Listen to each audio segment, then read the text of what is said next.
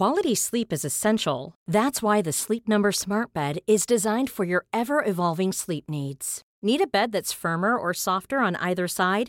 Helps you sleep at a comfortable temperature? Sleep Number Smart Beds let you individualize your comfort so you sleep better together. JD Power ranks Sleep Number number 1 in customer satisfaction with mattresses purchased in-store. And now save 40% on the Sleep Number limited edition Smart Bed for a limited time. For JD Power 2023 award information, visit jdpower.com/awards. Only at Sleep Number stores or sleepnumber.com. Retterview. Gedanken und Spaß aus dem Pflasterlaster. Mit Sprechwunsch und Sammy Split. Bitte lasst mich frei. Bitte, bitte, bitte. Ich habe es doch nicht so gemeint. Bitte, bitte. Was? Was? Ich bin äh, tatsächlich von den Assistenzhunden gekidnappt worden und sitze jetzt hier im Strafvollzug für Menschen, Oh. die gesagt haben, dass man keine Assistenzhunde transportieren darf. Ähm, Dann genau. starten wir eine Rettungsaktion. Jetzt rettet unseren Sprechwunsch aus der Gefangenschaft. Und damit herzlich willkommen. Retterview 2022. Die zweite Folge mittlerweile. Ja, wir sind jetzt bei Folge 43 insgesamt. Ja. Genau, wir sind zwar immer noch nicht ähm, visuell zu sehen, aber das kommt jetzt. Wir haben uns das ein bisschen neu überlegt tatsächlich. Und zwar machen wir das jetzt nicht mehr so, wie ursprünglich angedacht, dass man den ganzen Podcast ähm, dann sehen können wird, weil wir uns dachten, das ist so ein bisschen doof, weil uns das unter Umständen dann auch eben äh, Hörer wegnimmt und wir sind ja nun mal primär ein Podcast. Aber wir werden es so oder so immer aufzeichnen und dann die Highlights tatsächlich. Die Highlights, fünf Minuten, zehn Minuten, die werden wir dann hochladen. Ähm, das heißt, wenn ihr den Podcast dann super schnell haben wollt, um mitreden zu können, dann äh, habt ihr das demnächst dann auf YouTube. Ansonsten habe ich meine Items erledigt. das äh, ist ganz lustig. Wir haben ja jetzt diesen äh, Psychologen, Psychotherapeuten, der auch Coach ist.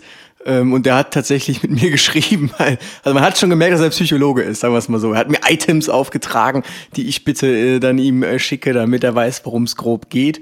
Ich musste tatsächlich unseren ursprünglichen Plan ein bisschen adaptieren, weil er sagte, das sind alles schöne Themen, Herr Teuchmann, aber das reicht so ungefähr für 20 Folgen. Und ähm, Und da würde sich der eine oder andere aber auch freuen drüber.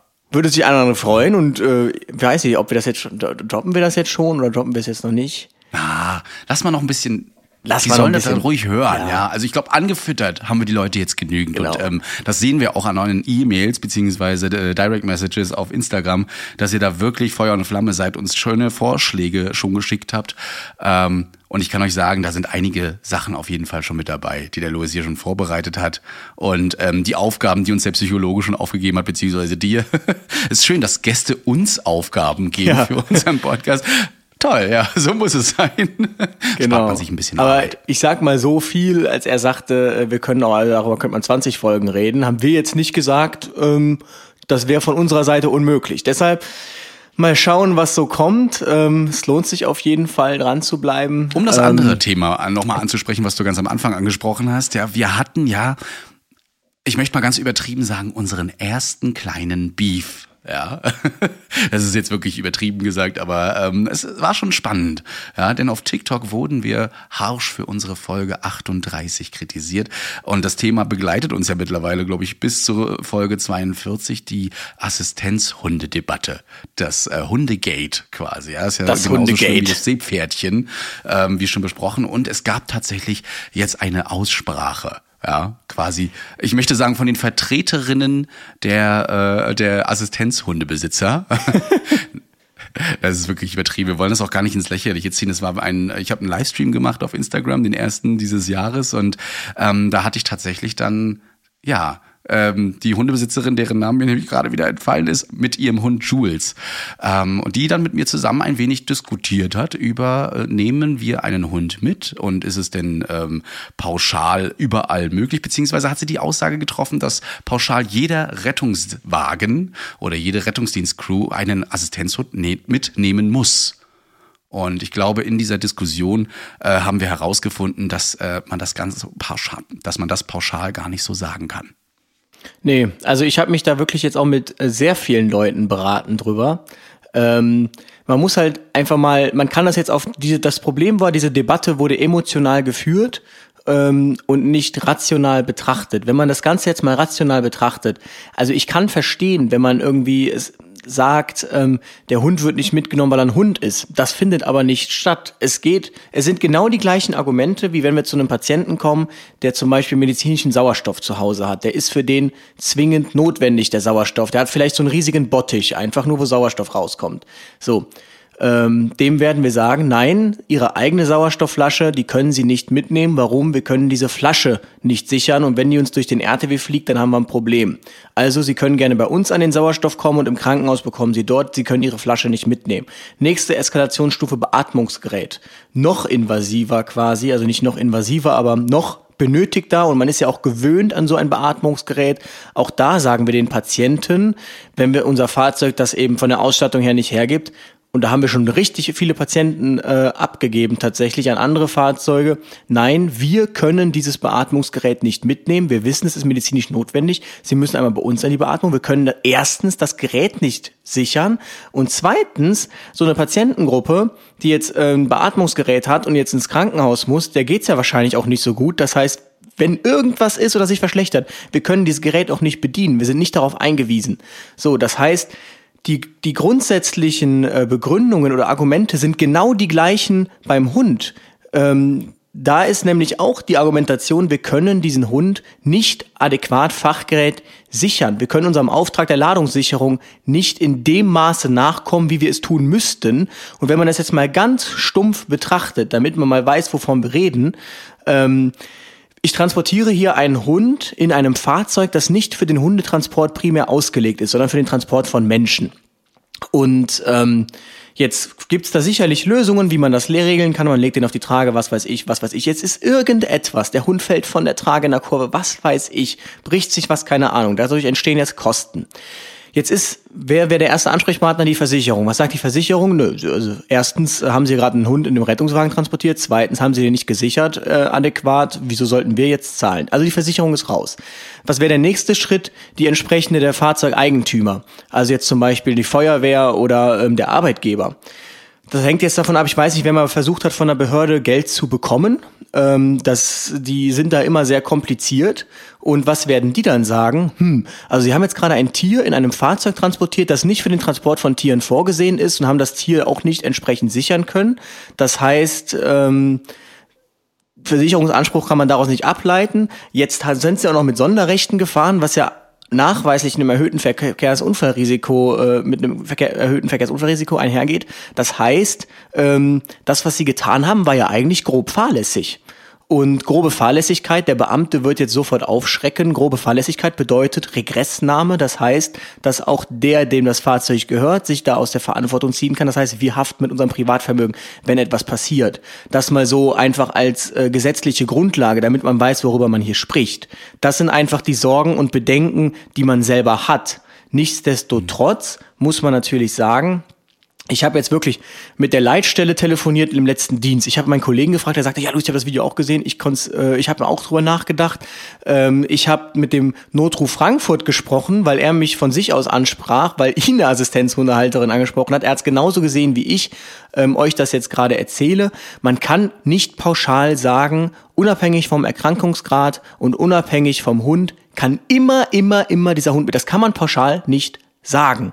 Aber im Einzelfall ist das durchaus möglich. Wichtig ist aber, dass man nicht generisch aus dem Einzelfall ableitet, dass es überall immer egal wie möglich ist. Das ist ähm, das Wichtige, denn ich habe es mal nachgeschaut, 2017 hatten wir 2000 Assistenzstunde. Wenn wir jetzt davon ausgehen, dass nur jeder Besitzer einmal im Jahr, was schon sehr grob großzügig gerechnet ist, der eine mehr, der andere weniger, sagen wir im Schnitt 2000 Mal im Jahr, ähm, hat ein Besitzer irgendwie Kontakt mit dem Rettungsdienst, dann sind das anteilig unter 0,02 Prozent der Einsätze Rettungsdienst Deutschland. Das heißt, Assistenzhunde sind jetzt kein Ding, was den Rettungsdienst übermäßig beschäftigt. Das heißt, ihr könnt auch nicht davon ausgehen, wenn ihr in einer fremden Stadt seid, äh, es gibt wahrscheinlich Städte, da gibt es gar keine Assistenzhunde, ähm, dass der Rettungsdienst sich darauf schon eingestellt hat in irgendeiner Form oder da jetzt irgendeine Erfahrung mit hat. Wenn ihr natürlich in einem Einzugsgebiet wohnt, dann kennen die euch, dann kennt das Krankenhaus das. Aber überall anders ist das erstmal so das allererste Mal für alle Beteiligten. Und ich habe trotzdem jetzt äh, für mich, ich bin das jetzt äh, gedanklich durchgegangen und dachte mir, es ist ja kein hygienisches Risiko. Ähm, das haben wir ja schon festgestellt. Wenn es jetzt so sein sollte, einfach mal so zum Thema Einzelfall und da stimmt uns die Anouk auch zu. Das spielen wir hier gleich mal ein. Hey, um deine Frage einmal zu beantworten. Also grundsätzlich ist die Mitnahme meines Assistenzhundes gewährleistet, aber auch hier wird situationsbedingt entschieden, sprich, wo ist der Einsatzort, wie ist mein Zustand und welche B- bzw. Nachbehandlung ist erforderlich. Ist der Rettungsdienst beispielsweise in einer häuslichen Anfallssituation eingebunden, kommt der Assistenzhund in der Regel nicht mit. Das hat zweierlei Gründe. Zum einen bedeutet ein solcher Krampfanfall für den Assistenzhund immense Arbeit und er soll danach seine Ruhepause bekommen und die kann er am besten zu Hause im gewohnten Umfeld äh, wahrnehmen. Ähm, zweiter Grund ist, dass der Rettungsdienst im häuslichen Rahmen nur dann angefordert wird, wenn mein Zustand akut lebensbedrohlich bzw. gesundheitsgefährdend ist. An dieser Stelle könnte der Assistenzhund seiner Assistenz nicht nachgehen. Dementsprechend kann auch eine Fachkraft bzw. der Rettungsdienst ihn in diesem Fall ablösen. Im außerhäuslichen Rahmen sieht das Ganze natürlich etwas anders aus. Dort wird natürlich schneller mal der Rettungsdienst alarmiert. Wir hatten bislang immer das Glück, dass die Mitnahme gewährleistet werden konnte. Unsere Krankenhäuser in unserem Umfeld kennen sich mit der Thematik aber auch schon aus und sind dahingehend relativ gut aufgestellt. Wir als Team haben in unseren Notfallpapieren auch bekannte Krankenhäuser angegeben, die sowohl mich als auch meine Assistenz und bereits kennen, was den Vorgang natürlich ungemein beschleunigt, da der Rettungsdienst im besten Fall direkt anfahren kann bzw. nur noch anmelden muss und keine Abklärung bezüglich der Mitnahme mehr stattfinden muss, was natürlich den Rettungswagen auch später bzw. das Rettungsteam wieder schneller frei macht. Und im Falle, dass der Assistenz nicht mit kann, haben wir auf den selbigen Notfallpapieren auch definierte Personen angegeben, die den Assistenzhund vor Ort abholen können, wenn die Mitnahme eben nicht gewährleistet werden kann. Ja, vielen Dank, Anouk, für diesen Einblick. Zum Beispiel in Frankfurt gab es den Fall, da haben die den, irgendeine Besatzung den Hund dann an der an Laterne festgebunden und nur den Patienten transportiert, weil es einen Erlass gibt, dass Assistenzhunde ein hygienisches Risiko darstellen und die den deshalb nicht mitnehmen sollten. Ähm, und, Vielleicht ist ähm, dazu zu sagen, weil das oft äh, fehlinterpretiert wird. Wir reden jetzt bei hygienischem Risiko nicht von, dass sie irgendwo hin urinieren oder ähm, ihren Stuhl ablassen. Da haben viele Assist, also viele Assistenzhundebesitzer auch gesagt, ja, aber der ist darauf trainiert, dass er das erhalten kann. Also darum geht's uns nicht. Es geht und gibt andere hygienische Aspekte auch. Fell, was herumfliegt, allergische Sachen. Äh, ne? Also es gibt ja auch Allergiker in der Notaufnahme und äh, darum, darum geht es meistens bei den hygienischen Aspekten, die hier so angesprochen werden. Genau. Und wie gesagt, wenn der Kollege kein Allergiker ist, Eigenschutz geht ja mal vor, wenn ich kein Allergiker bin, dann würde ich sagen, im öffentlichen Straßenraum irgendwas passiert, der Besitzer, keine Ahnung, Kopfplatzwunde, was weiß ich, oder liegen Kreislaufprobleme, dann soll er sich äh, einfach hinsetzen, den Hund gut festhalten, dann fährt man entspannt ins Krankenhaus oder eben auf die Trage legen, Kopfteil hoch, Hund zwischen die Beine oder irgendwie drauf, ähm, dann passt das schon sicherlich. Natürlich wird man den Hund da nicht draußen anbinden, sondern da irgendeine Lösung finden. Das absolute Parade-Gegenbeispiel wäre aber die laufende Reanimation. Da sind fünf, sechs Leute hinten im Rettungswagen. Dann kann man nicht noch Rücksicht auf diesen Hund jetzt nehmen, weil der hat einfach gerade keine Priorität an der Stelle, sondern es geht darum, das Menschenleben zu retten, damit ihr diesen Hund überhaupt je wieder seht geht. Und auch da muss man sagen, das Nervigste bei solchen ähm, ganzen Reanimationen ist immer dann das noch das Anmelden. Also man will eigentlich fahren, dann muss man noch telefonieren. Und wenn man dann auf eine Intensivstation anruft, hör mal, wir bringen euch einen Patienten, ähm, unbeobachteter Kreislaufstillstand, so, so, so, so, es laufen eine Reanimation, wir haben das gemacht, das gemacht. Dann ist der Intensivarzt, okay, okay, okay, er muss jetzt hier die Intensivstation hochfahren, schon mal das Reha-Team alarmieren. Und wenn du ihm dann noch hinterher schiebst, ach übrigens, wir bringen noch einen Hund mit, also da hat er mal so gerade gar keine Gedanken dann für an der Stelle. Das heißt, ähm, das hat einfach dann dann gerade keine Priorität. Es wird sich immer um dieses Tier gekümmert, aber, und das ist eben wichtig, und das werdet ihr auch nirgendwo anders, ähm, anders hören, pauschal immer kann man einfach nicht sagen. Also das, das kann man einfach nicht machen. Genau, also lange Erklärung äh, für, für einfach, es geht nicht pauschal, bitte setzt es nicht voraus. Es ist auch immer so eine Sache, wie man es in den Wald reinschreit, so kommt es dann auch wieder zurück. Also Fragen ja, das kostet nichts. Und wenn man da eben auch mal nett nachfragt, ob das möglich ist, dann lässt sich der ein oder andere Kollege oder die Kollegin eben auch mal drauf ein. Ne? Das ist das, was auch ähm, der Luis sagt. Aber geht bitte nicht davon aus, dass wir das immer leisten können, auch wenn eure Klinik euch kennt. Ne? Wie zum Beispiel bei, ähm, bei, bei Jules. Ähm, da ist ja so, dass die Klinik schon Bescheid weiß, die Rettungskräfte Bescheid wissen. Da hat man auch so einen gewissen Deal. Aber ihr müsstet auch bedenken, ähm, wenn diese Debatte jetzt groß angestoßen wird, ohne euch jetzt zum Schweigen zwingen zu wollen oder sowas, diese Debatte wirklich angestoßen wird, sagen wir mal deutschlandweit. Und da machen sich jetzt die Ämter Gedanken, geben Erlässe raus und sagen dann, vielleicht aus den Gründen, da Leute keine Hunde mehr mitnehmen. Dann gibt es diesen Erlass und die Kollegen sind dazu gezwungen, sich daran zu halten und kategorisch alles abzulehnen. Also kleine Brötchen backen. Das ist genau wie dieses Beispiel, das habe ich dem Christian schon erzählt. Wir haben mal ähm, irgendwie bei einer, wir wurden zu einer Party alarmiert morgens um drei, da waren drei Mädels, alle betrunken, die Freundin war am betrunkensten und wir haben gesagt, das ist jetzt hier nichts fürs Krankenhaus, wo wohnt ihr ja? Zwei Straßen weiter, okay, wir fahren euch da schnell hin, wir reden aber nicht mehr drüber. So, daraus kann man jetzt nicht den Anspruch ableiten, überall zu sagen, ja, ich wurde aber damals in, in da in der und der Stadt wurde ich aber auch äh, hier nach Hause gefahren. Ich bin ja jetzt hier in Berlin, dann müsste mich doch jetzt auch nach Hause fahren. Das kann man nicht machen. Und wenn man jetzt dann so weit geht und sagt, nee, das kann ja nicht sein, dass sie es in Berlin nicht gemacht haben und jetzt das Land Berlin zu einer Stellungnahme auffordert, dann wird das Land Berlin sagen, es ist generisch verboten, ähm, Patienten nach Hause zu bringen und damit gibt es dann offizielles Verbot und daran ist sich dann zu halten. Dann kann man es nämlich gar nicht mehr machen. Also es ist auf jeden Fall immer, immer einzelfallabhängig und ähm, wie gesagt, es ist jetzt auch kein Ding, was Rettungsdienst Deutschland einsatztechnisch so sehr belastet, dass man jetzt ähm, da anfangen müsste, ein riesiges äh, Ding oder Fass aufzumachen. Also es wird immer bei Einzelfällen bleiben. Insofern glaube ich, dass auch immer alles Mögliche getan wird, um diesen Hund dann da irgendwie dahin zu bekommen, wo er eben hin soll. Auf jeden Fall wird er nicht allein gelassen. Und auch ganz wichtig, ähm, man könnte natürlich auch, wenn ich habe das jetzt erzählt mit dem Thema Versicherung, man könnte dem Sani natürlich auch direkt was in die Hand drücken und sagen, übrigens, nur falls Sie sich Gedanken machen, ich habe hier unterschrieben, äh, wenn dem Hund irgendwas passiert während der Fahrt, ich hafte dafür selber, dann müssen Sie sich gar keine Gedanken machen. Das wäre natürlich dann auch schon so ein Schritt, um mit beider Seite da ja. irgendwie äh, gemeinsam eine Lösung zu finden. Dennoch, STVZO, ja, äh, Transportführer ist für die Ladungssicherung eben verantwortlich. Das bedeutet eben nicht nur Ladung, sondern eben auch der Mensch und äh, alles, was mitfährt, also auch Tiere. Ähm, und da muss man eben aufpassen, ähm, dass man das nicht macht. Was ich aber zugute halten muss, bei aller Kritik und bei allem ne, vehementen, ähm, dass diese Accounts, ich kann es euch nur empfehlen, Assistenz oder Service Dog Jules und Assistenzhund Jules auf TikTok, schöne Videos, auch aufklärerisch, was so ein Hund kann, was er dabei hat. Auch für uns Rettungskräfte haben diese Hunde einige Informationen parat. Ja wie zum Beispiel so eine Mappe, die so mit Klett ähm, an, an dem Hund beziehungsweise an dem Geschirr befestigt ist, wo Erkrankungen drinne stehen, wo eventuelle Telefonnummern drinne stehen. Alles das habe ich vorher zum Beispiel nicht gewusst. Ich muss auch sagen, außer mit einem blinden Hund, also ja auch ein Assistenzhund ist, habe ich noch nie sonst äh, arbeiten müssen. Und ähm, wenn ich auf sowas zukomme, bin ich auf jeden Fall jetzt schon ein bisschen fortgebildeter und weiß Bescheid, okay, so ein Hund, der hat schon einiges dabei und kann auch einiges. Ja, das wollen wir auch gar nicht absprechen, dass diese Hunde nicht unnütz sind das muss man, das muss man auch wirklich sagen. Also ähm, ich war zwar ganz kurzzeitig mal kurz sauer tatsächlich, als ich äh, dieses TikTok entdeckt hatte. Ja.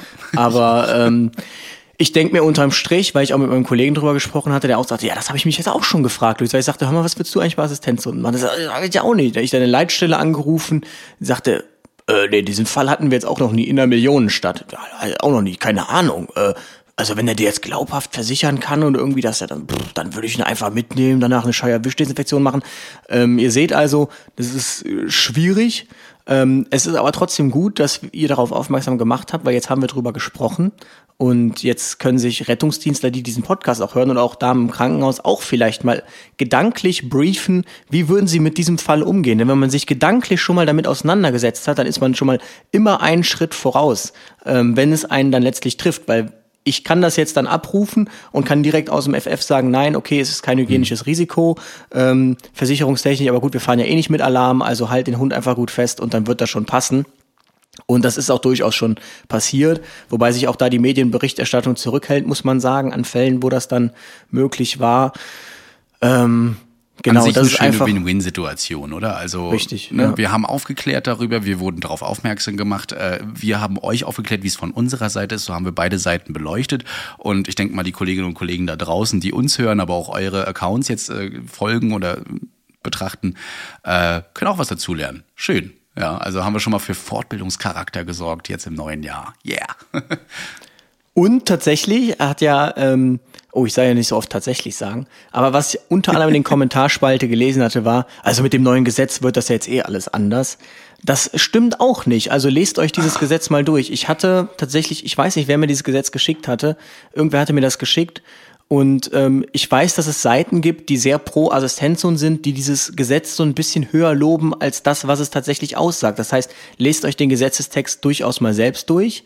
Ähm, ja, natürlich kann man überall mit dem Hund hin, wo man eben auch normalerweise hingehen könnte, aber wie gesagt, es ist halt nicht alles für jeden zugänglich. Und dazu gehören Intensivstationen, Notaufnahmen, die sind nicht für jeden zugänglich. Das sind halt Einzelfälle, die vom Gesetz nicht erfasst werden. Der Gesetzgeber wäre auch niemals, würde der sich so weit aus dem Fenster lehnen zu sagen, dass der Hund in solche Bereiche äh, einfach so mit kann. Das wird der Gesetzgeber niemals machen. Er würde es vielleicht ähm, nicht ablehnen oder auch jetzt nicht schlimm finden, aber er würde niemals äh, das machen, weil genau dann kommen nämlich Leute, die dann klagen und dann gibt es nämlich ein Problem. Das heißt, im Zweifel stellt er sich immer auf die sicherere Seite und die sicherste Seite ist in dem Fall natürlich immer ähm, am besten gar nichts mitnehmen, außer einen Patienten und gut ist. Weil mit Angehörigen haben wir übrigens dasselbe Problem, die wir mitnehmen. Ist das jetzt versicherungstechnisch erfasst und so weiter und so fort. Also ähm, riesen, riesen Debatten. Genau, Taschen, Taschen, was wir da alle schon gesichert. für Diskussionen geführt haben. Ihr glaubt das, ihr könnt euch das nicht vorstellen. Rollatoren, alles. Wir sind nur am Diskutieren mit den Leuten, was wir nicht alles mitnehmen. Also das beste Beispiel ist wirklich, wo wir zu einem liegenden Krankentransport bestellt wurden. Der Patient konnte laufen, wir wurden nur liegend bestellt, damit wir auf die Trage, da gibt's ein Bild auf Instagram, könnt ihr gerne anschauen, euch 20 Taschen äh, legen konnten, um die dann mit den Gurten festzuzurren, äh, wo wir uns gefühlt haben wie ein Umzugsunternehmen. Also ähm, das ist, also Thema Ladung ist ein Riesenthema im Rettungsdienst, muss man ja. einfach so sagen. Mein letzter Einsatztag endete auch mit einer, ähm, einer sehr beleidigenden Patientin, die einfach auch nur eine Fahrt in die Klinik haben möchte, weil heute mal der Fuß so ein bisschen wehtat. Ähm, auch ein starker C2-Abusus ja, und ähm, die Rettungsspacken, ja, so wurden wir bezeichnet. Das war noch die netteste Beleidigung. Ähm, da, die äh, hat gesagt, ja, fahrt mich mal jetzt in die Klinik. Ich will jetzt, dass äh, das mit den Füßen hier mal geklärt wird. Den Rest kläre ich alleine. Also bei der Frage, was wir der Klinik denn jetzt sagen sollten, wenn wir jetzt mit ihr in die Notaufnahme fahren, äh, wäre eben, sie klärt das hier mal alleine. Wir sind ja hier nur zum Transport da. Also ladet mich jetzt hier ein und äh, dann fahrt mich da jetzt hin. Ja, ja keine ich, gute Grundlage. Ich ich habe da jetzt tatsächlich, ohne wir driften schon wieder ab, aber ich habe jetzt auch kürzlich mit einem Kollegen drüber gesprochen, weil ich jetzt auch wieder in den letzten Nachtdiensten keinen einzigen, also doch zwei Notfälle bin ich glaube ich gefahren in den letzten 30 Einsätzen, aber wirklich, es wird gefühlt immer schlechter von der äh, Einsatzqualität. Also jetzt letztens da einmal Schüttelfrost bei einem 18-Jährigen, der dann sagte, wo schon mal ein RTW gewesen war und wo er dann einfach nur sagte, diese Hu, äh, die haben mich hier einfach, haben mir nur Fragen gestellt, stellen Sie mir keine Fragen. Ich dachte, bin ich hier eigentlich gelandet? Also es hat ja hier nichts mehr mit Rettungsdienst zu tun gerade. Ähm, ich weiß auch nicht, was, was aktuell los ist, ob das durch Corona ist, irgendwie. Ähm ja, immer schlimmer. Also ich äh, habe hab tatsächlich auch in letzter Zeit wieder ein paar mehr Notfälle erlebt als Hilfeleistungen und so weiter. Einer, der hat mich doch äh, wieder mal sehr bewegt. Ähm, und zwar ging es da um eine Patientin, die ähm, zusammen, also minderjährig äh, zusammengeschlagen wurde von fünf Personen, ähm, dann ausgezogen und in den Teich geworfen wurde. Und da musste sie dann auch dort verharren, ähm, weil sie durch die Schläge die Hose eines der, der Täter vollgeblutet hat und sie das nicht bezahlen konnte. Dann wurde sie, dann ist sie alleine nur mit einem Mantel bekleidet in den nächsten Bus gestiegen. Dort hat sich natürlich der Busfahrer ihr sofort angenommen, dass der Leitstelle gemeldet und gesagt, wir fahren sie jetzt an einen sicheren Ort. Das fand ich auch auf jeden Fall sehr, sehr, sehr gut. Also raus auch aus diesem Stadtteil, äh, wo wir sie dann schon mit der Polizei zusammen empfangen haben. Und da dachte ich auch so, also sie hat uns diese Geschichte geschildert, das kann ich gar nicht hier so alles, alles sagen, weil wieder sehr triggernd und ähm, aber mit Füßen getreten und, und alles Mögliche und äh, zum Glück sonst nicht sexuell misshandelt oder sowas. Aber da war ich, da, da dachte ich so, was ist mit der Menschheit los?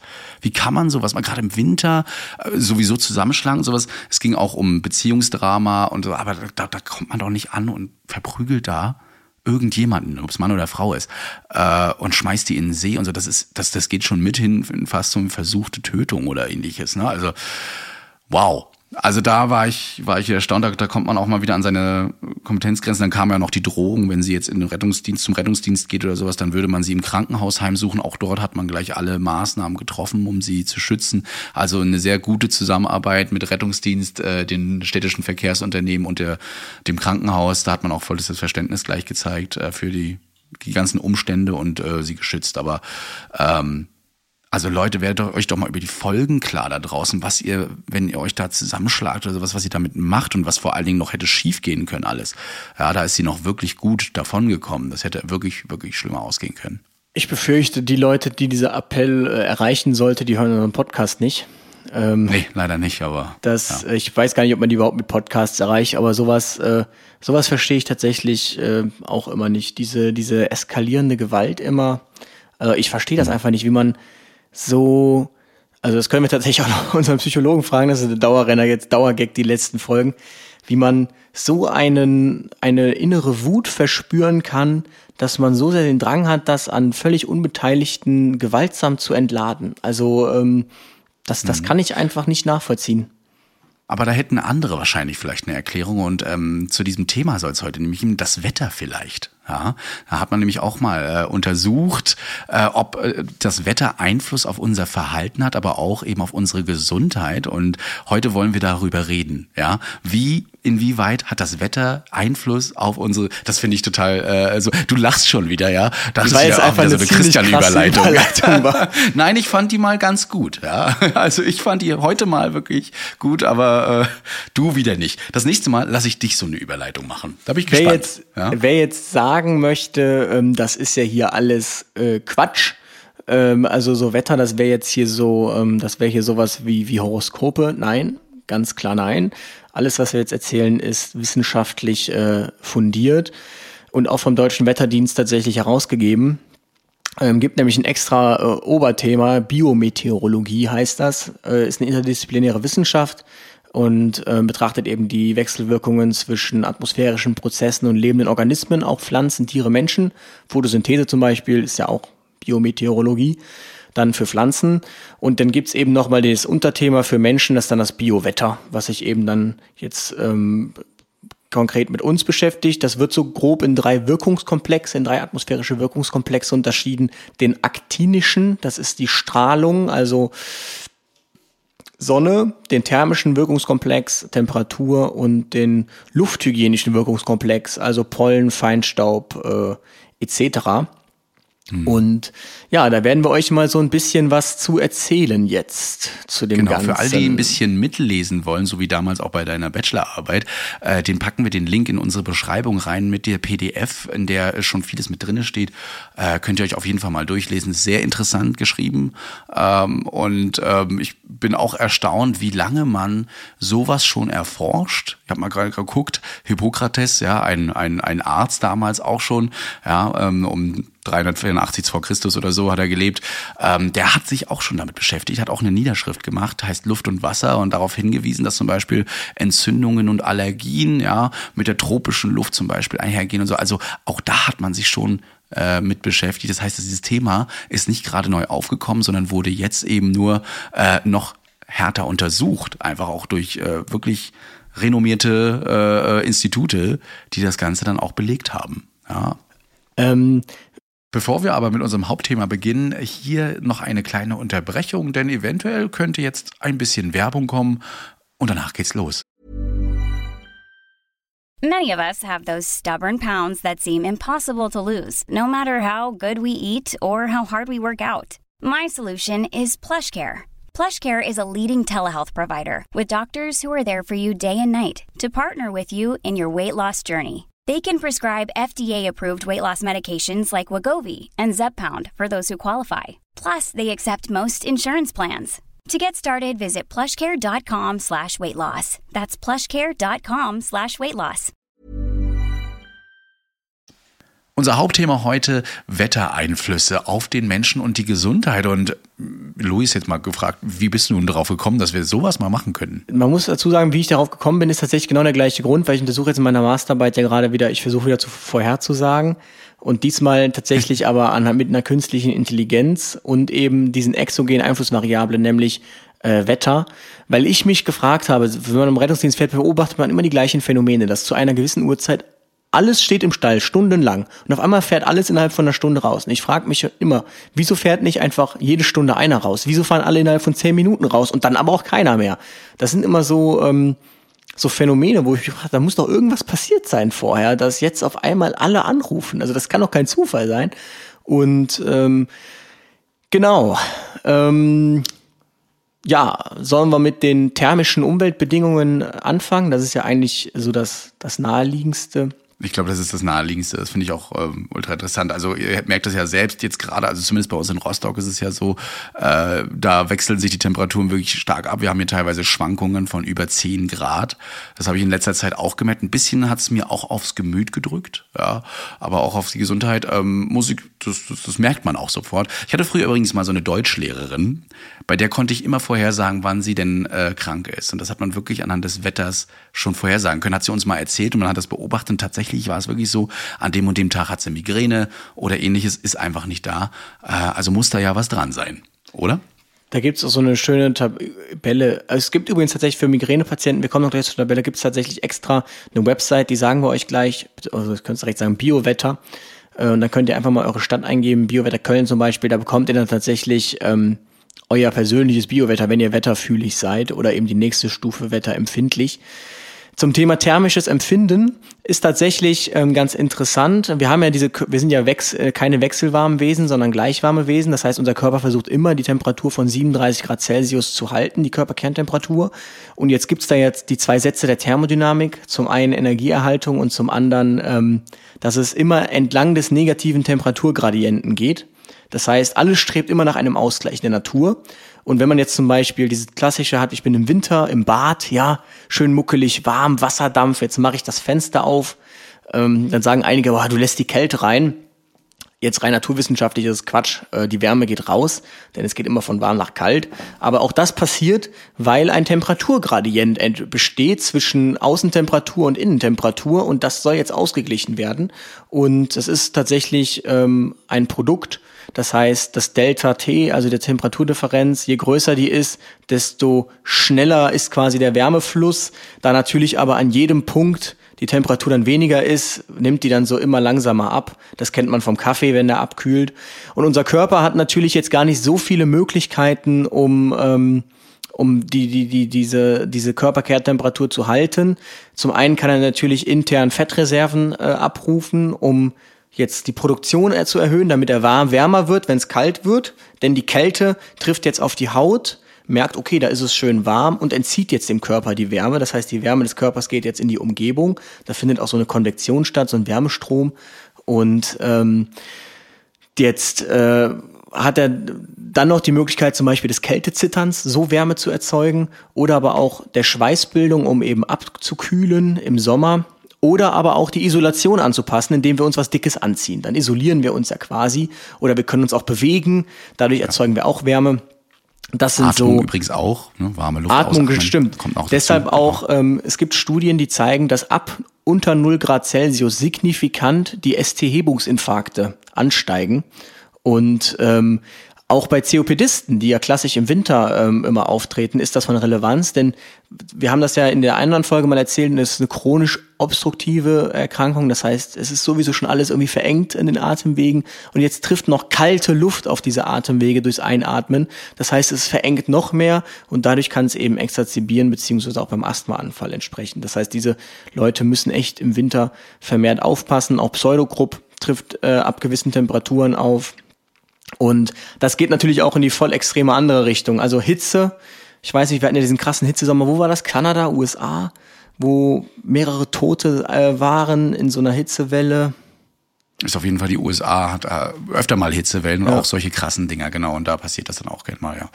Hat man tatsächlich, äh, da sieht man irgendwo auch eine Grafik, hat man gesehen, dass die Mortalität in den EU-Ländern steigt ab bei sehr niedrigen und sehr hohen Temperaturen. Also du siehst so eine richtige, man nennt es eine, äh, eine Badewannenkurve.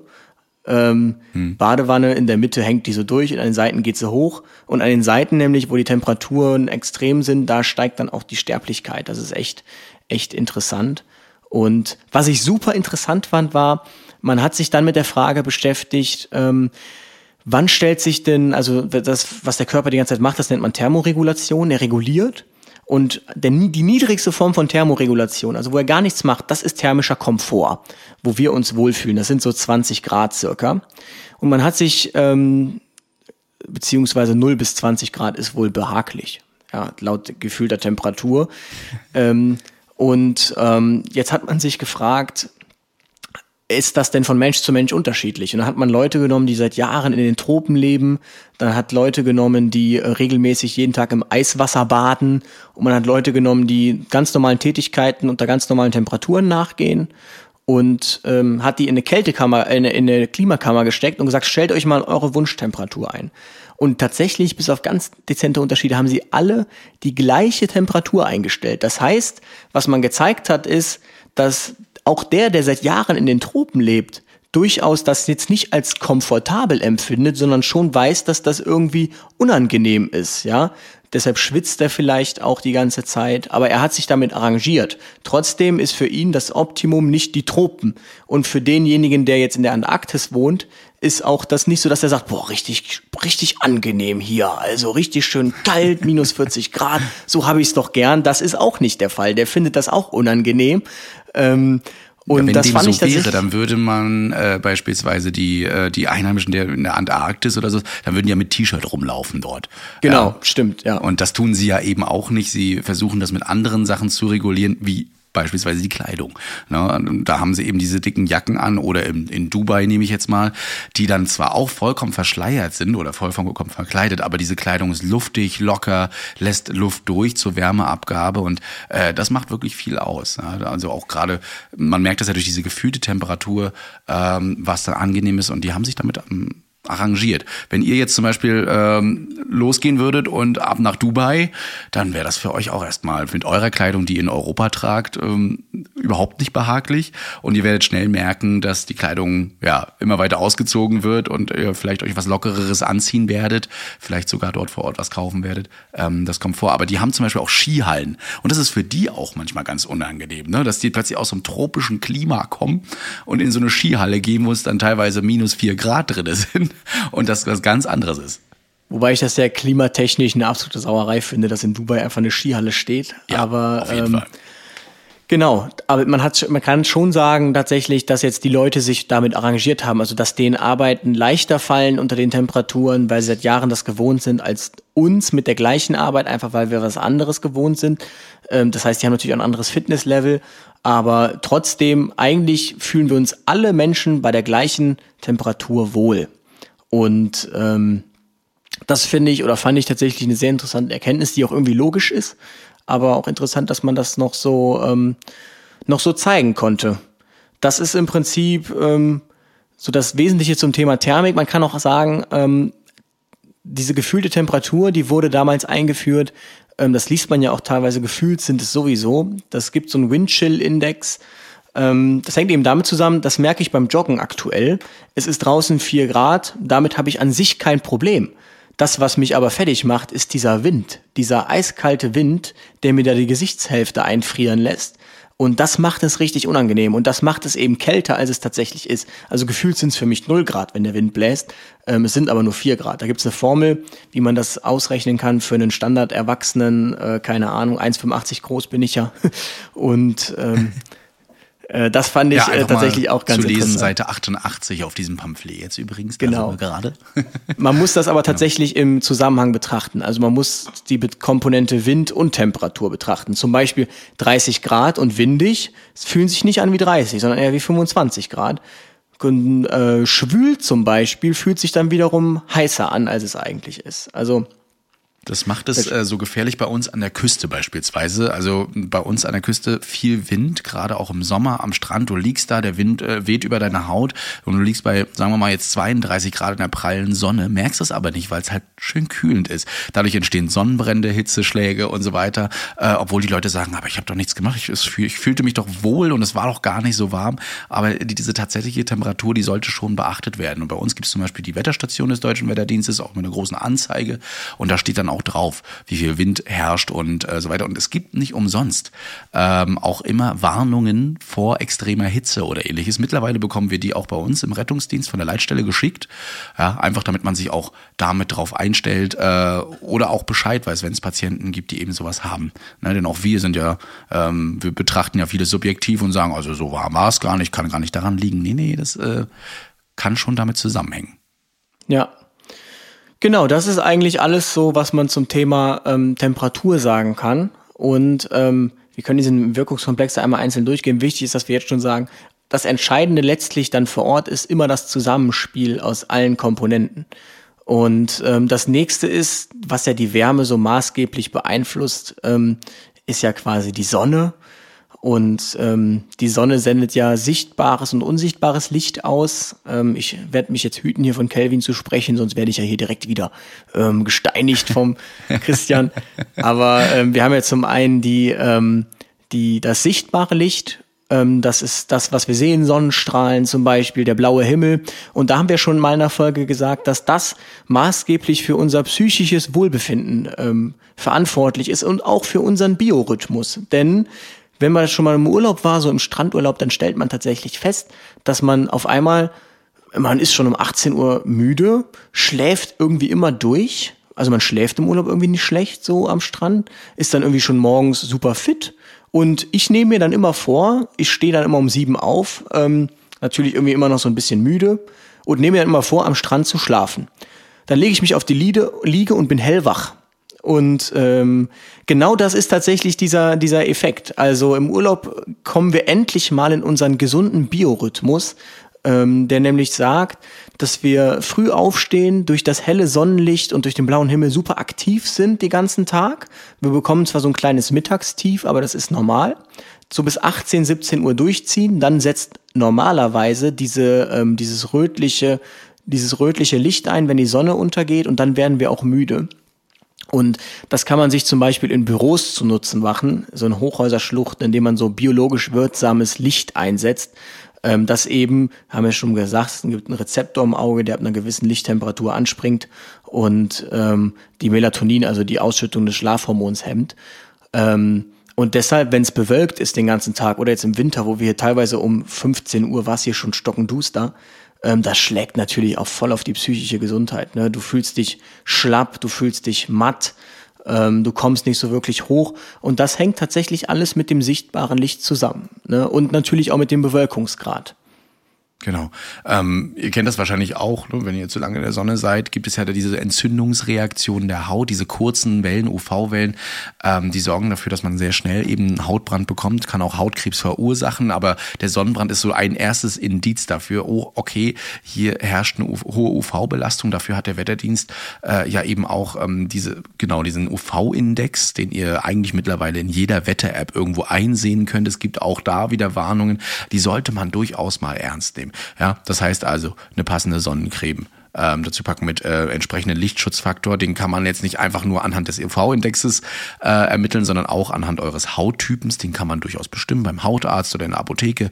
Ähm, äh, und um da rauszufinden, was ist der richtige Sonnenschutzfaktor und wie lange darf ich mich, sagen wir mal, in der Mitte des Tages ähm, in praller Sonne wirklich aufhalten. Ja? Je tiefer die Sonne kommt, ähm, desto eher wird das Licht gebrochen und diese kurzen Wellen werden dann zu größeren Wellen, ja? ähm, was die Beeinflussung auf eure Haut nicht mehr da ist. Die Atmosphäre ist dafür verantwortlich und deswegen ist es auch so wichtig, dass zum Beispiel das Ozonloch so schön klein bleibt, damit diese Wellen nicht noch ungehinderter an eure Haut und an euch kommen. Ja, deswegen ist dieses Ozonloch auch, diese Betrachtung des Ozonloches so wichtig und deswegen hat man auch so große Stücke drauf gehalten, damit ihr mal wisst, womit das zusammenhängt. Das ist wirklich eure Gesundheit, die hier gefährdet wird und auch das Krebsrisiko, was steigt, wenn man hier eben ungeschützt einfach so ähm, draußen lang geht und von der Sonne und die UV-Strahlung getroffen wird. Übrigens, Fun Fact dazu, also was heißt Fun Fact, aber um, man kann sich so den Sonnenstand mal so anschauen wenn der höchste Sonnenstand herrscht, dann ist auch die größte Belastung und man sagt, danach wird es eigentlich nur weniger. Das heißt, das Sonnenbrandrisiko danach sinkt. Auch hier wurde sogar gesagt, man könnte theoretisch, wenn man diesen Zenit einmal überschritten hat, wenn man nachmittags also in die Sonne geht, dann kann man sich auch ohne Sonnencreme hinlegen, weil ähm, von da an der, dass die Belastung immer weiter abnimmt ähm, ist jetzt natürlich unter Vorbehalt. Wenn ich mich hingegen morgens hinlege, dann steuern wir auf diese maximale Belastung erst zu. Das heißt, da ist es vielleicht sogar sinnvoll, eine stärkere UV, äh, eine stärkere Sonnencremedosis draufzutragen. Ähm, weil dann knallt die Sonne richtig. Diese unterteilt sich so, wie der Christian gerade schon sagte, in dieses nicht sichtbare Licht. Das ist die UVA und UVB und UVC-Strahlung. Und warum das so schädlich ist, das fand ich tatsächlich ganz interessant hier auch dargestellt. Ähm, wie tief eigentlich diese Strahlung eindringt ähm, in den Körper. Also diese UVA-Strahlung dringt tatsächlich bis ins dermale Bindegewebe ein, also schon durch einige Hautschichten durch. Die UVB-Strahlung nicht ganz so tief, aber Ähm, Strahlung ist, das sind elektromagnetische Wellen, das heißt, sie sind energiereich. Energie wird, wenn sie absorbiert sind, meist in Wärme umgesetzt, wozu was verursacht Wärme? Wärme verursacht, dass Teilchen anfangen, fangen, sich zu bewegen und zu reagieren. Und so kann es eben zur Bildung von freien Radikalen kommen. Radikale sind immer sehr reaktionsfreudig und ähm, dann wird auch reaktiver Sauerstoff gebildet und der führt dann zu einer Zellschädigung. Ähm, die einfachste Form ist noch, dass ich dann irgendwie schneller, meine Haut schneller altert irgendwie. Das wäre noch so das harmloseste. Diese UVB-Strahlung hingegen wesentlich gefährlicher, obwohl sie nicht so tief eindringt. Die kann nämlich tatsächlich dazu führen, dass es äh, bei der Zellteilung zu einer Verdopplung von DNA-Strängen kommt. Das heißt, man könnte sich schon ableiten, woher das führt ähm, Zellwucher. Und wenn das eben nicht durch den Körper abgebaut wird oder eben durch den programmierten Zelltod, dann kann es eben zur Ausbildung von Hautkrebs kommen. Alles durch diese UV-Strahlung. Das ist echt, ähm, echt interessant. Ja, nun geht es äh, nicht nur zu betrachten, wie warm es ist und wie die Sonne steht, sondern auch, wo ich mich befinde, auf welchem Boden beispielsweise. Und äh, einige von euch werden wahrscheinlich noch im Skiurlaub sein oder noch dahin fahren, jetzt in den Winterferien.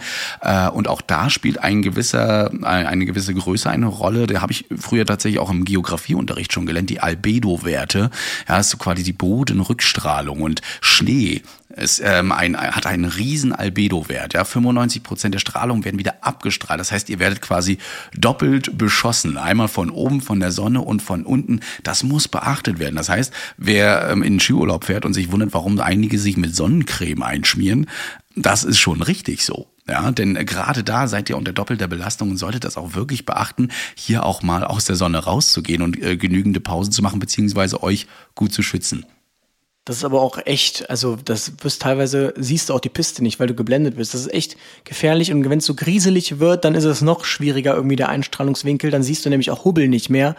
Ähm, das ist schon nicht zu unterschätzen. Aber deshalb kommen auch Leute teilweise strunzenbraun aus dem Skiurlaub wieder. ist ähm, so, das ich ist, auch das immer. Ist, ja, das ist echt krass. Aber das Gesicht ist ja dann nur braun. Das ist ja das Paradoxe. Und Außer da, wo die Brille drauf war. Genau, das richtig. Das ist, äh, genau. Aber was man halt sagt, also Sonnenlicht hat ja auch positive Effekte, wie zum Beispiel, dass sie die Vitamin D3-Synthese anregt, aber man sagt eigentlich, dass die Strahlung der Sonne, dass die negativen äh, Anteile den positiven, nämlich dieser D3-Synthese, überwiegen. Das heißt, eigentlich ist es tendenziell eher schädlicher als nützlich für den Körper. Ich weiß gar nicht, wo ist Vitamin D3 noch drin? Ich glaube in Fisch oder so, ne? Was sind so natürliche ich glaube, da, Vitamin? Da kommt es sogar her, ja, genau. Ähm, wie gesagt, also Helligkeit ist für uns wichtig, Tageslicht ist für uns wichtig, das hatte Louis ganz am Anfang schon gesagt. Ähm, das solltet ihr auch beachten, möglichst nicht immer die ganze komplette Bude abzudunkeln, ja, sondern lasst ruhig Licht rein. Meinetwegen wacht auch mit Tageslicht auf, das macht wirklich fit, äh, sorgt dafür, dass ihr mehr Melatonin ausstoßt, was äh, dafür sorgt, dass ihr wacher bleibt, fitter seid und so weiter. Und nachher nee, umgekehrt. Am, äh, Serotonin, ne? nicht Melatonin. Melatonin, ja, Melatonin macht, dass man schläft. Ja, genau. Und Serotonin äh, ist dann dafür da, damit ihr wacher bleibt. Ja, das immer verwechseln. Ähm, das tut wirklich gut. Äh, ich weiß noch von der Kollegin hier auch aus dem, aus dem lokalen Radio, die hat das auch immer bei sich morgens, weil die schon immer um vier oder fünf Uhr da in ihrer Butze ist und da re recherchieren muss und sie wird dadurch wacher. Die hat auch so eine Tageslichtlampe, die sich anpasst und ähm, dafür sorgt, dass sie dann schön fit ist, trotz dieses, ähm, ja, sagen wir mal, schlechten ähm, Schlaf- und Wachverhaltens, wo sie dann immer früh wach werden muss. Also macht das ruhig, achtet darauf, aber eben passt auch auf, dass ihr nicht zu lange in die Sonne reingeht. Ähm, denn alles andere haben wir schon erklärt, warum das eben so gefährlich ist.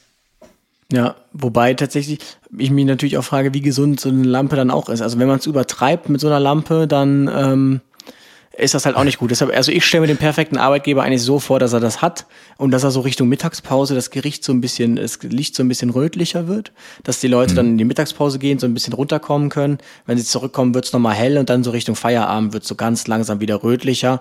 Und ich könnte mir sogar vorstellen, dass die Leute leistungsfähiger sind, wenn die in so einem extrem äh, hellen Büro arbeiten. Deshalb, wenn ihr sowas habt, kümmert euch darum.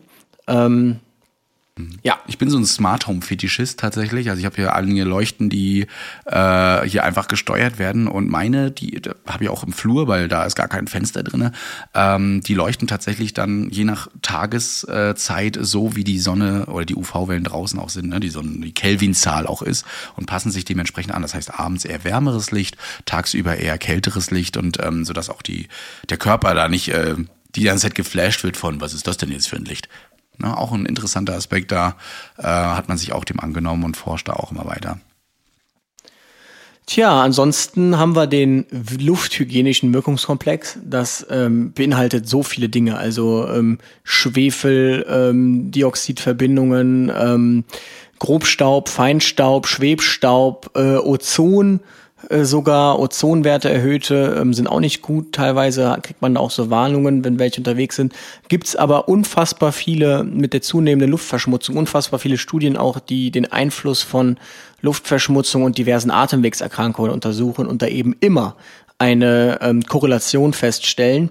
So das Interessanteste fand ich, die haben mir so Luftkohorte untersucht und ähm, eben auf Grobstaub und Feinstaub und haben halt festgestellt, dass ähm, im Verkehrszentrum und im Kurgebiet ähm, der Grobstaub also im Kurgebiet wesentlich geringer ist als im Verkehrszentrum, kaum Korrelation, macht Sinn. Aber Feinstaub, was uns ja auch immer als gefährlicher verkauft wird, im Kurgebiet und äh, im Verkehrszentrum die Korrelation bei 71, also 70 Prozent Übereinstimmung ist. Das fand ich schon ähm, erstaunlich hoch, muss ich sagen.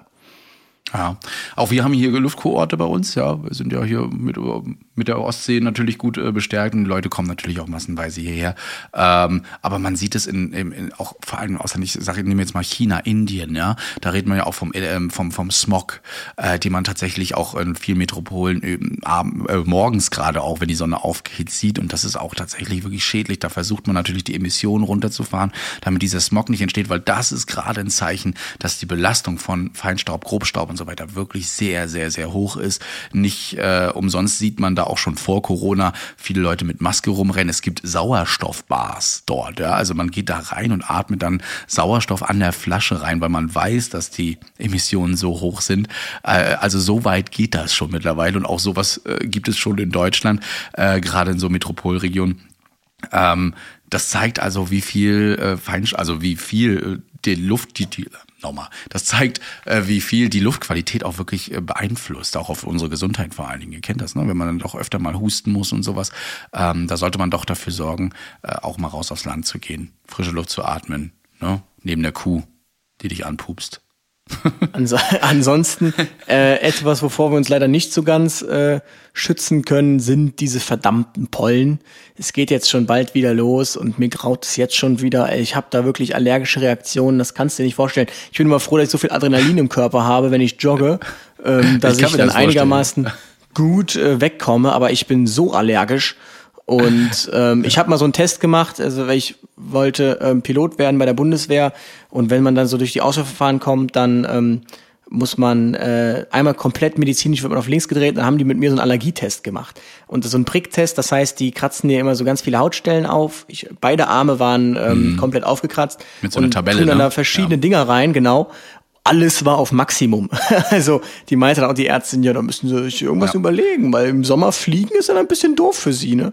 Und ähm, ja, was, was machen Pollen und so? Also Asthma bronchiale sind so fünf bis zehn Prozent. Dann hat man noch die Rhinokonjunktivitis, das Heuschnupfen, zehn bis zwanzig Prozent, das haben die meisten. Und dann eben dieses ähm, atopische Ekzem, also Neurodermitis, haben so fünf bis zehn Prozent. Was ich interessant fand, Allergien nehmen zu in den letzten Jahren. Also es wird eher nicht weniger. Und ähm, es sind eben fehlgeleitete Immunreaktionen, die dahinter stecken. Man kennt das, diese Quaddelbildung, Histaminausschüttung. Ähm, in den meisten Fällen ist jetzt so ein Heuschnupfen nicht so gefährlich, aber es ist halt etwas, wie gesagt, fehlgeleitete Immunreaktion, was das Immunsystem belastet. Und ähm, deshalb bin ich natürlich dann unter Umständen auch für andere Dinge einfach anfälliger, die so kommen. Ja. Es gibt dafür natürlich die Sensibilisierung, ja, äh, wo man dann tatsächlich äh, mit äh, solchen Allergenen belastet wird, um äh, einfach Antikörper zu bilden, beziehungsweise der Körper lernt das dann an, dass er nicht äh, grundlos einfach irgendwelche T-Helferzellen oder andere äh, Interleukine rausschüttet und ihr bei jedem Kontakt mit Pollen oder mit Tierhaaren oder worauf immer ihr auch allergisch seid, ähm, dann äh, so schnell darauf reagiert, muss man mal mit dem Hautarzt besprechen, beziehungsweise Allergologen, ähm, die dafür ausgebildet sind sind und euch äh, gut äh, beraten können. Ich bin auch so ein Heuschnupfenpatient und habe auch tatsächlich Neurodermitis. Bei mir hält sich das mit der Neurodermitis Gott sei Dank jetzt mittlerweile ganz gut äh, zurück, aber ich muss auch wirklich aufpassen. Also wenn ich äh, allergisch auf was reagiere, dann neige ich auch dazu tatsächlich, ne, dieses typische Schuppern bei mir in den Ellenbeugen zum Beispiel und ähm, da das geht richtig an. Wenn ich dann noch schwitze dazu, also da habe ich ja wirklich mehrere Faktoren gleich ähm, äh, auf mir drauf und das äh, haut dann richtig rein. Also äh, ich hatte das tatsächlich damals im Schulunterricht auch so, Joggen im Park. Unser Sportlehrer hat es geliebt. Ich nicht. ich musste, es ging sogar so weit, dass ich dann tatsächlich auch immer ein Spray dabei haben musste. Das kannte ich vorher noch nicht so. Ähm, deswegen habe ich es doch lieber gemocht, in der Sporthalle irgendwie ähm, Sport zu machen als draußen. Also da sollte man immer ein bisschen drauf achten. Pollenallergie äh, nicht zu unterwerfen, kann auch zu Entzündungsreaktionen führen. Ne? Deswegen die Asthma bronchiale dann. Ähm, deswegen seid da mal ein bisschen vorsichtig, wenn es um Allergien geht. Äh, ihr könnt das übrigens überall nachgucken, welche Pollen fliegen. Dafür gibt es einen Kalender. Ja, es gibt ja Leute, die reagieren nur auf gewisse Pollen. Ja, wir beide haben es scheinbar äh, sehr schlecht, denn wir beide reagieren auf alles. Werdet ihr wahrscheinlich auch merken, wenn wir dann wieder ein bisschen nasaler sprechen. Ja, dagegen gibt es natürlich auch Medikamente, die man nehmen kann. Ja, ähm, ich nehme jetzt auch ein Antihistamin, dann immer aber auch nur nach Bedarf. Es gibt Menschen, die müssen das regelmäßig nehmen. Ich weiß nicht, wie du das so machst. Bist auch so ein Bedarf? Ich, ich nehme es eigentlich nur, wenn ich es äh, bei Bedarf, genau. Ja, genau. Ja. Ja. Aber auch da aufpassen, es gibt Antihistamine, die machen immer über den Tag sehr müde, deswegen sollte man sie abends nehmen. Auch da gibt's andere Lösungen. Ähm, ja, wir können jetzt kein Hersteller sagen, aber ähm, da habe ich mich auch mittlerweile engagiert. Kann man sich übrigens in der Apotheke wunderbar beraten lassen. Übrigens sieht man tatsächlich hier so eine Grafik, dass tatsächlich das Spirin Rostock die Ecke, die somit die höchste Belastung hat. Komisch, ähm, was ne? so Erlenpollen anbelangt. Ähm, ja, mhm. ich finde Pollen, wenn ich das Zeug schon fliegen sehe, kriege ich schon einen allergischen Schock. Und äh, das ist bei mir wirklich auch, also es geht immer, wenn ich jogge tatsächlich, dann geht es, aber sobald ich stehen bleibe und dann merke ich, dann fängt es sofort an. Und ähm, das du joggst ja gern durch so einen Park auch immer durch. Also das stelle ich mir richtig gut vor. Das ist ja so, das ist ja wie Selbstmord. Einfach rein ja. da und dann. Äh das Ding ist halt auch, dass bei meiner Haut, ich habe dann so richtige Striemen und ähm, es ist einfach nur, ich bin froh, dass ich hier im relativ urbanen Raum wohne, dass hier die Pollenbelastung nicht so groß. Bei mir zu Hause zum Beispiel in, in Aachen, direkt an diesem Park da, da weht dir einmal morgens äh, Pollen Deutschland durchs Wohnzimmer also da, äh, da komme ich überhaupt nicht zur Ruhe. Und dann noch die Hunde. Auf die Hunde bin ich eigentlich nie allergisch, aber tatsächlich im Sommer bin ich auf die Hunde allergisch, weil es dann, ähm, also ich bin nur so ganz minimal allergisch gegen Hunde. Nie, mhm. dass ich es merke, aber wenn ich es dann im Sommer sowieso schon belastet bin, dann bin ich auch auf die Hunde richtig krass allergisch. Und ähm, ja. Ich merke es tatsächlich, als ich bei dir in Köln war, scheinbar habe ich mich so ein bisschen angepasst hier, also an die Pollen, die hier bei uns so größtenteils fliegen. Aber sobald ich dann in einem anderen Ort bin, ähm, habe ich es dann doch so, dass ich dann doch schon mal merke, oh, hier fliegt was anderes. Ja, rum. der, der wetterfühlige Christian. Oh, das passt ja. Aber apropos wetterfühlig, das war jetzt eine richtig gute um äh, Überleitung. Es gibt ja noch dieses Problem der Wetterfühligkeit. Ähm, direkt vorweg, man unterscheidet ähm, wetterfühlig und wetterempfindlich. Ähm, wenn, äh, wenn man wetterfühlig ist, dann hat man unter Umständen so Dinge wie äh, Störung des Allgemeinbefindens, Schlafkonzentrationsstörung, Beeinträchtigung der Stimmung. Wetterempfindlich bedeutet dann, dass man diese Symptome verstärkt hat und man die auch einer bestimmten Grunderkrankung zuordnen kann. Zum Beispiel, wenn ich zu gewissen Wetterlagen immer Migräne, die Migräne kickt, dann ähm, bin ich wetterempfindlich. Und äh, man hat sich tatsächlich mal die Mühe gemacht zu dem Thema, so verschiedene ähm, Erkrankungen zu untersuchen und hat festgestellt, dass es Wetterphänomene gibt, die signifikant gewisse Krank Krankheiten triggern. Und die Krankheiten sind Migräne, Kopfschmerz, Schlaftiefe, allgemeine Befindlichkeitsstörung, Unfallbereitschaft, Blutung, Thrombose, Inflammatio, Hypotonie, Hypertonie, Herzinfarkt, Angina pectoris, Herzinsuffizienz, ne, ähm, apoplektischer Insult, Schlaganfall, Asthma, äh, chronisch obstruktive Bronchitis, chronische Polyarthritis, Spasmen, Koliken, Phantomschmerzen, Diabetes mellitus, Depression. Genau, Nimmt kurz als Triggerwarnung, also bevor ihr sagt so, oh Gott, heute wird's kälter, ja, jetzt könnte ich ein höheres Schlaganfallrisiko bekommen, aber das hat man halt betrachtet, äh, soll natürlich nicht mehr heißen, aber es begünstigt äh, das auf jeden Fall und es ist krass, dass man sowas untersuchen kann und auch schon mittlerweile stochastisch belegt, ja, dass ähm, dass das begünstigt und das erklärt das also. Ich habe das meinen Kollegen heute Morgen noch erzählt, äh, als ich den Artikel noch mal so ein bisschen durchgelesen habe und ihnen das erzählt hat. Die sagten, ja, es kommt manchmal so, dass du wirklich an einem Tag plötzlich auf einmal lauter Hypertonie-Notfälle hast, weil du immer zur Hypotonie fährst. Das könnte das schon durchaus mal erklären. Oder dass du einen Tag nur Verkehrsunfälle hast. Oder oder oder. Das mit den Verkehrsunfällen fand ich richtig krass, weil da gibt es ja tatsächlich eine Studie, die den Rettungsdienst äh, untersucht hat in München, da kommen wir gleich noch zu Ähm, was man sieht, ist so, es gibt so, es wurden so fünf Wettertypen unterteilt. Ähm, Hoch, Warmluftadvokation, zyklonaler Höhepunkt, Kaltluftadvokation, Indifferenz. So die wichtigsten sind eigentlich ähm, die Warmluftadvokation und ähm, die Kaltluftadvokation. Also wenn man jetzt, ähm, wenn jetzt diese kalte Luft zugeführt wird auf so eine, äh, so eine Warmluftfront oder umgekehrt eben Warmluft auf eine Kaltluftfront. Also immer wenn Wetterumschwünge stattfinden, stellt man fest, dass das ähm, gewisse Krankheiten triggert. Und was ich auch zum Beispiel interessant fand, und das spricht ja auch für die Theorie mit der Sonne, bei einem Hoch, das Hoch begünstigt eigentlich nur, das Hoch verschlechtert nichts. Das Hoch begünstigt, also das sorgt dafür, dass es weniger Unfälle gibt, weniger mhm. allgemeine Befindlichkeitsstörungen, weniger Blut, weniger Blutniederdruck, weniger Hypotonin, ähm, weniger Herzinfarkte, weniger Angina pectoris, weniger Herzinsuffizienzen, wohingegen eben diese Wetterumschwünge ähm, richtig kicken, also teilweise auf alles sich auswirken. Ja, man hat auch festgestellt, ähm, dass zum Beispiel bei einer Temperaturabnahme von 0,4 Grad Celsius ja, krass, die ja. roten Blutkörperchen sich erhöhen quasi, das heißt die Viskosität, ja, also wie dick euer Blut ist, äh, dann sich auch verändert und äh, es da eben zu einer erhöhten Cholesterinkonzentration kommt und der Blutdruck dann auch mit ansteigt und die Thrombosebereitschaft bzw. Begünstigung dann eben auch steigt. Also ähm, krass, was da alles drauf ist, genauso wie niederfrequente Luftdruckschwankungen, also die, die man wirklich kaum es gar nicht merkt und die man gar nicht betrachtet, die aber auch durch kleinste Ritzen durch eure Fenster kommen können. Das hat man auch betrachtet, dass man hier, da redet man wirklich von 0,01 Hektopascal bis 0,5 Hektopascal, ähm, dass die dazu führen, dass zum Beispiel euer Blutdruck eben beeinflusst wird, weil ihr habt ja eben diese, ähm, diese Baropunkte in, in dem Aortenbogen beziehungsweise in eurer Karotis, also in, eurem, in eurer Halsschlagader und äh, die könnten durch diese Luftdruckschwankungen beeinflusst werden und können dafür sorgen, dass der Blutdruck vielleicht mal zu hoch ist oder immer auch mal zu niedrig. Ja? Und wenn der Körper ähm, je nach Konstitution sich da nicht anpassen kann, dann äh, hat man eben schon öfter mal Probleme nur wegen des Luftdrucks. Genau, apropos Probleme während des Luftdrucks.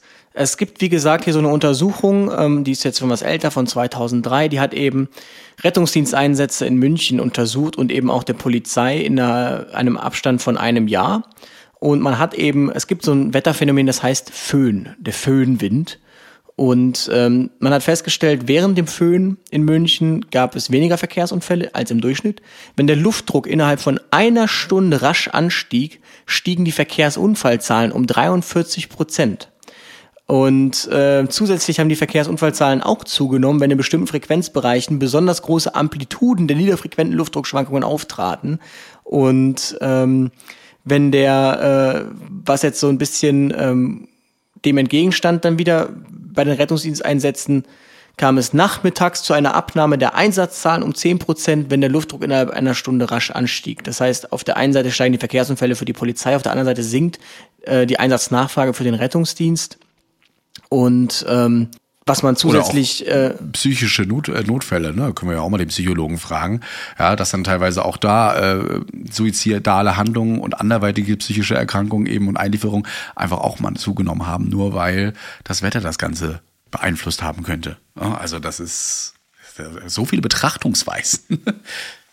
Und was ich auch interessant fand, wenn zwölf Stunden oder 24 Stunden vorher ähm, ein rascher Luftdruckanstieg ähm, stattgefunden hat, dann äh, gab es äh, vorher weniger internistische Erkrankungen, also bis zu 14 Prozent weniger. Also das sind sehr interessante Phänomene, wobei mich da jetzt auch interessieren würde, das könnte man jetzt unter so Scheinkorrelation auch verbuchen, aber ich gehe jetzt davon aus, dass diese Wissens also wissenschaftliche Arbeit, also wird das schon richtig sein.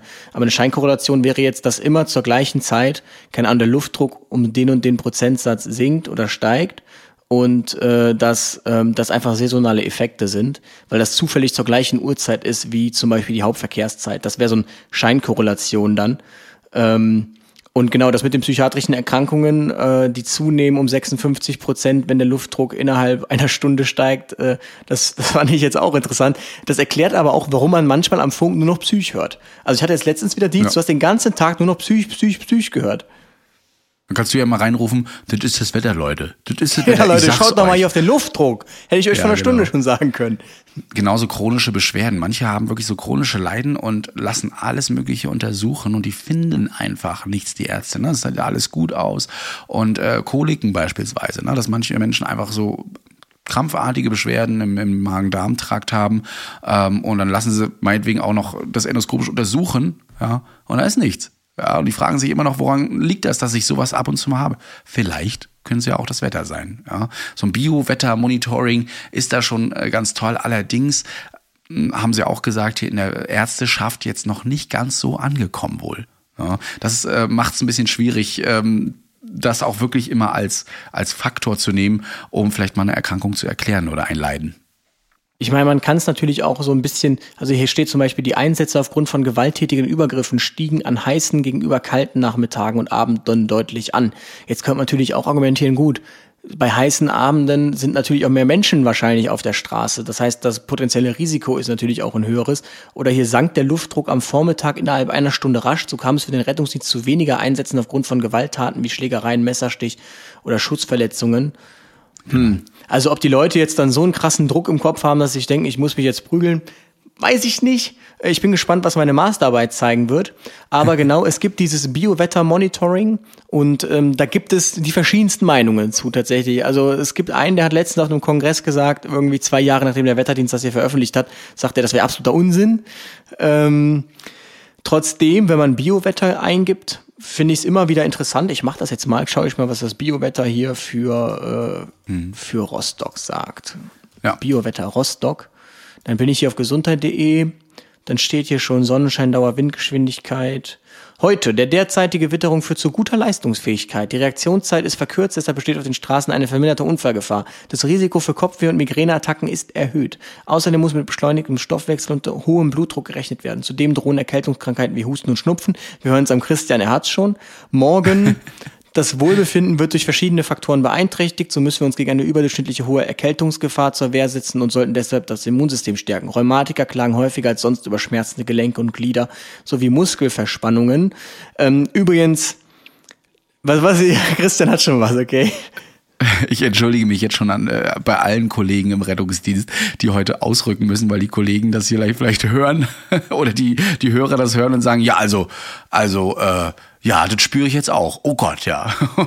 Na, diese, ja, psychosomatischen Menschen. Hm. Hier steht jetzt tatsächlich auch für Biowetter Rostock für jedes einzelne Atemwege, Herzblut, Hochdruck, Kolik, Migräne, ähm, wie so die, ähm, die Gefahr ist für sich selbst. Das ist ja eigentlich schon mal nicht äh, im Grundsatz eigentlich nicht verkehrt. Ähm, es ist natürlich trotzdem nicht zu unterschätzen. Also zum Beispiel sowas wie Rheuma oder auch generell so schmerzende Gelenke. Warum macht das Sinn? Ähm, wenn ich jetzt Kälte habe, zum Beispiel eisige Kälte und auch Wind, dann zieht sich ja alles zusammen. Das heißt natürlich auch, dass der Druck auf, ähm, also Das Gelenk. dass der Druck Oder beispielsweise. Hm? genau, also auf die inneren Schichten steigt. Das heißt, dass es da natürlich auch vermehrt zu Schmerzen kommen kann. Das heißt auch, so, dass so eine Gelenk- und Muskelschmerzen dann einfach äh, vermehrt auftreten. Ich habe zum Beispiel aktuell eine Muskelverspannung. Ähm, die ist, wenn es warm ist, spüre ich die nicht. Wenn es kalt wird, spüle ich die sofort, weil sich natürlich alles zusammenzieht und dadurch der Druck auch entsprechend erhöht wird. Also das sind alles Faktoren, die man durchaus, ähm, durchaus berücksichtigen muss. Und jetzt schaue ich tatsächlich nochmal kurz. Also es kann, kann ja mal einer sagen, wenn er im Rettungsdienst fährt, ob er jetzt irgendwas davon ähm, hatte. Ich schaue jetzt Ja. nochmal kurz. Generell muss man aber sagen, es ist, ein- also es gibt natürlich auch Ausblicke. Man ist hier noch nicht fertig mit der Forschung. Das ist jetzt hier erstmal ein, ich, möchte sagen, ein äh, Zwischenergebnis. Trotzdem sind halt äh, noch interdisziplinäre Forschungsaktivitäten notwendig. Da nimmt man sich Fachleute ran, wie zum Beispiel dann auch äh, aus der Physik, aus der Kardiologie, Neurologie und sowas. Wenn man da jetzt anfängt, medizinisch zu werden und zu sagen, das beeinflusst die Gesundheit des Menschen, dann muss man das äh, noch weiträumiger betrachten und vor allen Dingen aus so vielen verschiedenen Perspektiven. Aber ein sehr, sehr guter und cooler Ansatz. Äh, bin ich mal auch gespannt, was da noch in den nächsten Jahren rauskommt. Übrigens, Top 1 der Top-Themen auf dieser Seite ist aktuell, was ihr Stuhl über sie verrät. Hm. Was verrät hier mein Stuhl über mich, Ja, also mein, Stuhl, Stuhl. mein Stuhl, der knackt. auf dem ich hier sitze? Ähm, also ich habe morgen Tagdienst. Für morgen steht für Köln steigende Blutdruckwerte, Plagen, wetterempfindliche Menschen, Menschen, Menschen, sie leiden unter Kopfschmerzen und bisweilen Migräne, Rheumatiker müssen sich auf erhöhte Anfälligkeit Aloha einstellen, grippale Infekte. Bin ich mal gespannt, ob wir morgen hauptsächlich Hypertonie, Kopfschmerzen und grippale Infekte fahren. Ja, ich äh, werde das äh, für heute Abend auch nochmal betrachten, aber das hast du mir jetzt eigentlich schon vorgelesen. Von daher weiß ich ja, was mich heute Nacht dann ähm, durchaus erwarten wird. Da sage ich einfach immer, es könnte nur das Wetter sein. Ja, das, das ist, glaube ich, mein neuer genau, Satz. Das, das ist auch das Letzte, was der Patient hören möchte. Ja, ich sag's Ihnen gleich, wie es ist. Es ist das Wetter. Also im Prinzip legen Sie sich hin. Jetzt kommen ich werde die Schamanen der Telefon schon immer voranlaufen und sagen, ja, ich sehe hier die Isobaren heute sehr, sehr eng. Ah, da kann ich schon vorstellen, was Sie mir jetzt gleich hier erzählen werden. Warten Sie, lassen Sie mich eine Raterunde machen. ja.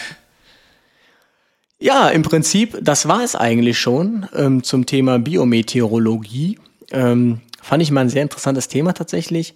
Ich dachte mir auch, wir erzählen ja mal viel von unseren Einsätzen und so, aber ich dachte mir, wir können ja eigentlich demnächst auch mal wieder einen Aufruf starten, dass uns Rettungsdienstler von ihren Einsätzen erzählen und wir die dann hier quasi vorlesen. Das finde ich auch mal ganz interessant. Ähm, also Fühlt euch gerne schon mal angesprochen. Ich werde, denke ich, auf Instagram nochmal einen Aufruf starten. Ansonsten wünschen wir euch am heutigen Tage einen schönen Tag. Ähm, bleibt gesund. Treibt's nicht zu wild. Und, und achtet auf ich, das Wetter. ich genau, ich bin wie immer äh, überrascht, wie äh, wenig über den Rettungsdienst geredet wird. Also mittlerweile scheint das wirklich so ein Running Gag zu sein. Ich glaube gar nicht, wie viele Leute mir Sachen schicken, um mir zu zeigen, dass dort wieder nicht über den Rettungsdienst geredet wurde. Wenn es irgendwie um Bonuszahlungen geht, Pflege, was weiß ich. Ähm, ich werde so oft markiert, ich finde es super lustig, aber es ist eigentlich. Aber es ist doch, ja, das ist doch mega traurig. genial. Also was wir hier beeinflussen können und äh, tun und äh, auch die Leute einfach darauf aufmerksam machen, das freut uns auch immer sehr, dass ihr das wirklich ernst nehmt und das äh, gibt uns, äh, wie wir immer schon sagen, ein Feedback, hier immer weiterzumachen. Guck mal, ich fahre jetzt nächste Woche wieder nach Köln. Nur für euch. Naja, auch um Stimmt. Louis zu sehen. In live Stimmt, und ihn mal Christian so kommt. einmal anzufassen. Ich muss so viele Termine irgendwie versuchen noch zu verlegen, tatsächlich, weil äh, das ist so viel zu tun eigentlich nächste Woche, ist zwar eine Masterarbeit zu schreiben, aber ja, das kriegen wir schon. Ja, sonst treffe ich mich einfach, sonst treffe ich mich mit Bibi einfach an der Tankstelle. Richtig, du musst Problem. ja hier nur lang genug vom Kindergarten warten, dann kommt sie von selbst. Sie ist tatsächlich direkt, direkt am Kindergarten, wirklich. Wunderbar, ich werde meine Schilder vorbereiten. Bibi, ja. I love you, I, I, I want a child from you too. Ja. Ähm, ansonsten was man tatsächlich, ah ja genau, ähm, wir haben es jetzt endlich mal hinbekommen und zwar geht es auch endlich, endlich, endlich, wir werden die ECMO-Folge aufnehmen. Was wir, uh. wir haben jetzt den Arzt, äh, den Oberarzt gefunden hier vom Krankenhaus und der hat sich schon bereit erklärt. Das heißt, mit dem werden wir nächste Woche auch über ECMO sprechen. Wenn ihr also noch spezielle Fragen habt, stellt sie uns gerne. Das heißt, das haben wir dann endlich auch vom Zettel ja, das wird auf jeden Fall äh, eine tolle Session über vier Tage oder drei Tage lang hier nur Podcasts aufnehmen. Zwischendurch mal was essen. Finde ich auch ganz Zwischendurch nett. mal was essen oder wieder, wenn der Luis gerade im Bad ist, sich schnell hier seine Influencer-Sachen klauen und sich schnell einen Livestream anwerfen. Ja, auch das äh, kann passieren und demnächst dann auch aus seinem Badezimmer heraus, ja. wo genau. das Licht am besten ist. Herrlich. Nee, schön. War wieder eine tolle Folge und vor allen Dingen mal ein super interessantes Thema. Wir hoffen, es hat euch auch gefallen, auch mal hier wieder ein bisschen wissenschaftliche Betrachtung reinzubringen. Ähm, können uns dazu natürlich auch gerne Feedbacks schreiben. Und wir hören uns nächste Woche wieder, 12 Uhr am Sonntag, ja, pünktlich. Also seid bereit und ähm, ja, teilt uns immer wieder. Ihr wisst ja, wie es jetzt funktioniert auf Spotify und so, damit die Statistik immer schön oben bleibt. Richtig, Nein? das äh, ist wirklich das, äh, da müssen wir wirklich danken, danken. Das klappt ja wirklich super wie am Schnürchen. Danke nach wie vor und ja, wir hören uns nächste Woche. Bis dann. Bis dann. Ciao. Retterview. Gedanken und Spaß aus dem Pflasterlaster. Mit Sprechwunsch und Sammy Splint.